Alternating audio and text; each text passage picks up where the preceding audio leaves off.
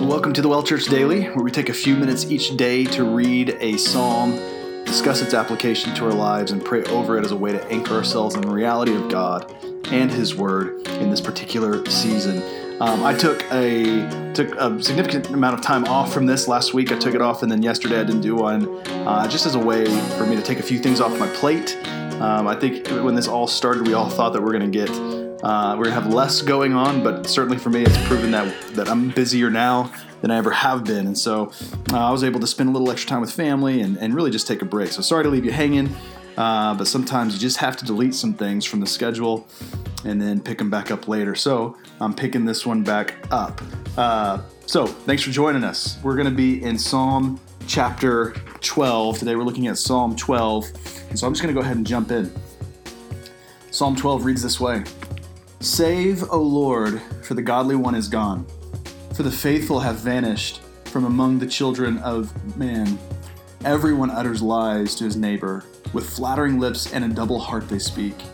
May the Lord cut off all flattering lips, the tongue that makes great boasts, those who say, With our tongue we will prevail. Our lips are with us. Who is master over us? Because the poor are plundered, because the needy groan, I will now arise, says the Lord. I will place him in the safety for which he longs. The words of the Lord are pure words, like silver refined in a furnace on the ground, purified seven times. You, O Lord, will keep them.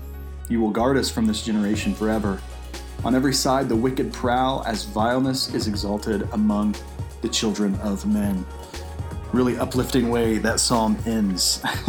uh, but a major theme of Psalm 12 is this is words. David opens the psalm talking about how the faithful have vanished and what's left are those who lie. They, they're using the words to deceive. They, they use flattering lips and a double heart. They speak in that way. And then in verse 3 and 4, David gets more specific about the abusive language happening. And even calls God to cut off all flattering lips, which seems harsh, but flattering lips or, or flattering speech literally can be translated like smooth talk. These are smooth talkers here. And the sense is that these people are able to smooth talk people into deception. I don't know if you've seen people do that. They're able to use their words and eloquence and and uh, uh, their charisma to actually get people to buy into things that are damaging or destructive. They make great boasts. They talk a big game, and then they bait people in, and then wound them, exploit them, and take advantage of them. And evidently, according to verse 5, these smooth talkers are plundering the poor and taking advantage of the needy. But over and over again, this is important just in terms of the theme of Scripture. Over and over again in Scripture, we see that God takes up the cause of the poor and needy. In our culture, we view poor and needy people as unimportant or, or as unnecessary to uh, society or, or as um, even some sort, sort of like uh, um, burden on society. But, but actually, God is the opposite. In the economy of God, He actually loves those who are poor and needy. He actually draws near to them. He takes up their cause. In fact, Jesus tells us in the Beatitudes that it's the poor in spirit who will inherit the earth. Not the strong, not the mighty, not the powerful, not the influencers. It's the poor. So, this is why the Lord is moved to act on behalf of the poor and needy, to place them in safety. But back to the smooth talkers and the importance of language.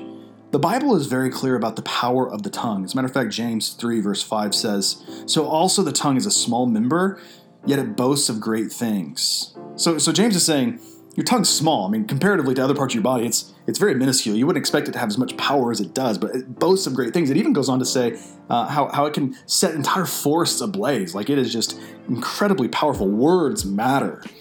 As a matter of fact, it might be that James had Psalm 12 in mind when he wrote this verse about the boasting of great things.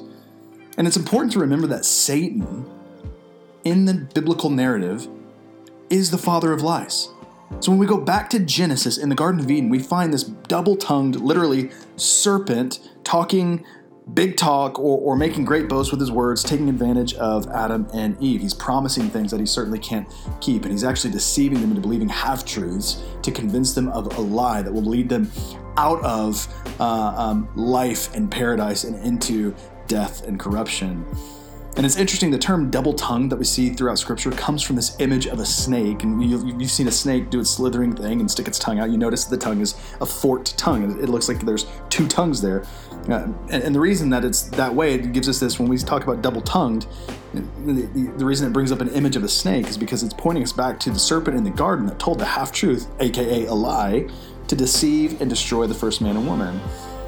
And so when David is praying against those with flattering lips who boast great things, he's praying against those who would seek to employ the tactics of the enemy to destroy those created in the Imago Dei in the image of God.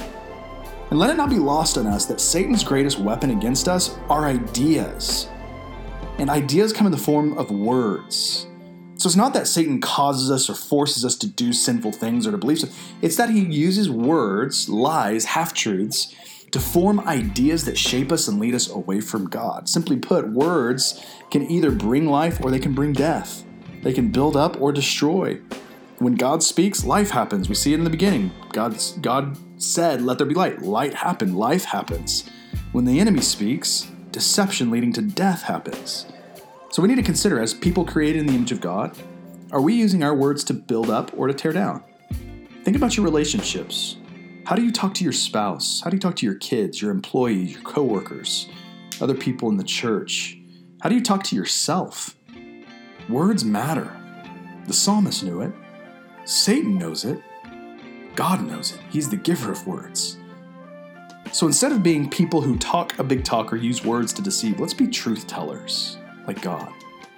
But ultimately, let's run to the one whose words are pure, as we see kind of the climax of this this whole psalm. When Satan's ideas and lies come your way, right? When you're being tempted to believe lies and, and be deceived, when there's smooth talking going around or people trying to convince you of things that are not absolutely the Word of God, listen to the purity of God's Word, which are true and good and right. He does not flatter, He does not smooth talk. He tells the truth and builds up and leads to life. Believing the smooth talkers leads to pain, but believing God leads to life. Wickedness is all around us. Lies are spread like the virus around us. So immerse yourself in the purity of God's word and believe. So let's pray. Lord, we thank you for your pure words that lead us to life. And I pray for those who are listening that you would train them and teach them lead them into life by helping us to believe your truth rather than the lies or the smooth talking uh, deception of the enemy. And I pray that the way we talk to others would resemble the way you speak to build up, not to tear down. So, Lord, we thank you for your truth. We thank you for the purity of your words. Help us to live there. It's in Christ's name. Amen.